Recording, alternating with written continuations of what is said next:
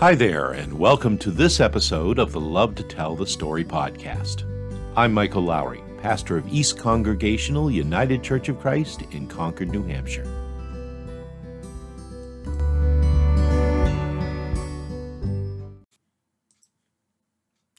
Way, way back when, on one of the very first Christmases I served as a student pastor of a small church up in northern Maine, I got the idea to let the children of our little Sunday school create their own Christmas pageant for the congregation.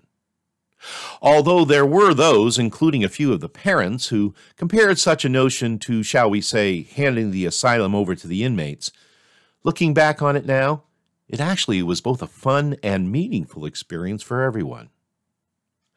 One of the older kids wrote a script, and they doled out parts amongst themselves which was pretty interesting because I was soon to learn that there was a well established line of succession as to who would play Mary and Joseph from year to year. And I soon found out that no mere minister was ever going to mess with that. And at a couple of after school rehearsals where I served not only as the minister and guitar accompanist, but also as a kid wrangler, a dozen or so children fleshed out a program that, modesty forbid, was the envy of every other church pageant in town. Not that it went perfectly, mind you. There were preschool angels who missed their cues and sang off key. Not to mention the little girl who wouldn't wear her angel robe because she had this beautiful new frilly dress for Christmas and wasn't about to cover it up. and while that was understandable, when we finally did just let her wear the dress while wearing tinfoil wings and a tinsel halo on her head, she then proceeded to pull the dress up over her head through the entire pageant, much to the delight of the audience. And then there were the shepherds who muffed their lines and used their shepherd's staff as Jedi lightsabers. And there was a wise man who couldn't quite pronounce the word frankincense. Folks, I'm here to tell you it was decidedly not a Broadway caliber production. But you know what? Nobody noticed, and nobody minded. The little mistakes simply added to the charm and ultimately to the utter honesty of what those children had created. But the highlight of it all, and the reason I still think about it after all these years, came when the little boy who was playing Joseph, little boy whose name was Travis and who was this bright eyed, red headed fireball, well known in this church for speaking his mind during the children's sermon every Sunday, sometimes to the embarrassment of his parents, brought Mary to this infamous inn where there was no room. To begin with, Travis was at an age where girls were considered little more than a plague, and so he let everybody know his distaste for the girl who played Mary by literally running 10 feet ahead of her on the journey to Bethlehem, which was, by the way, twice around the sanctuary, taking a left at the kitchen door. I am telling you, the faster that Mary went to catch up, the faster Travis ran. But when both parties eventually arrived at the inn, only to find out, of course, that the only option available to them was the stable out back, Travis's demeanor suddenly changed. To this day, I'm not sure if he had forgotten the line, or if perhaps the power of that old, old story had suddenly gotten through to him. But Travis gave the innkeeper a wholly disgusted look, and shaking his finger, said in a loud and fairly angry voice, Now listen! There's no way that my wife's having a baby in any dirty, smelly old cow shack. Which, if you think about it, might well have been just the way Joseph, and Mary for that matter, reacted on that night in Bethlehem so long ago. At its heart, you see, the story of Christmas is actually a quiet, simple, and earthy story. The central characters are two young and impoverished teenagers, weary and scared after having made a long and difficult journey. The setting is a cold, damp, and lonely stable, a world away from the warm and dry interior of a nearby inn, where others who had traveled to Bethlehem for that government imposed census were comfortable and well fed and there in the darkness of the night a baby was born.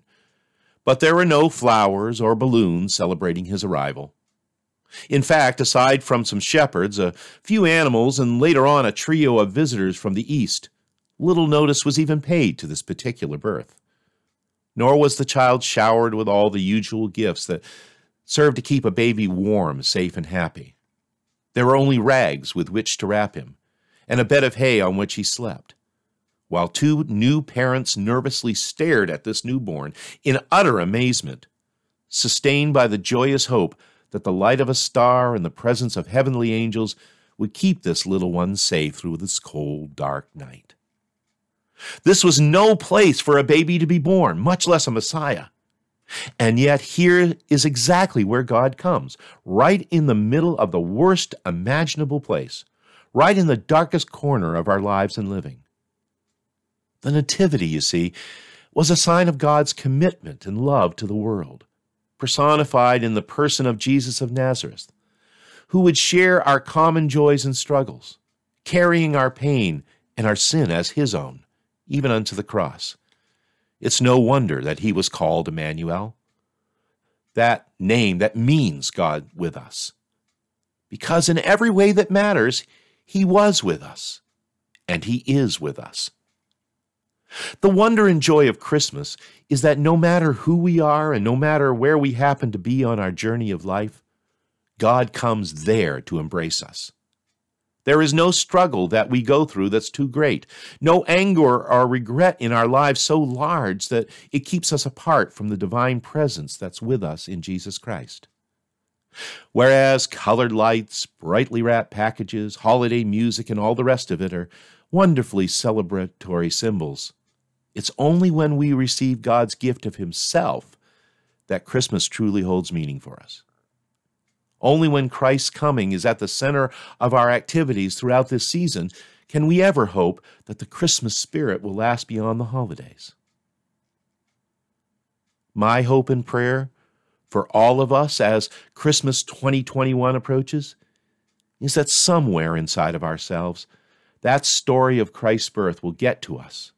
That it'll get to us in such a way that we find ourselves becoming absolutely incredulous that Jesus was born in some dirty, smelly old cow shack.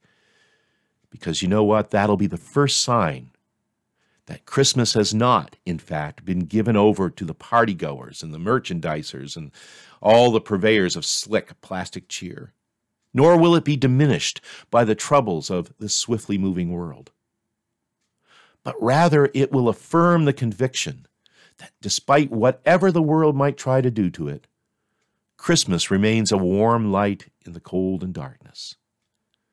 May each one of us, in understanding Christmas as that sign of God's great and redeeming love, God's presence with us, celebrate it by personally welcoming Him into our hearts and lives. And, might I add, not just one day a year, but each and every day of our lives.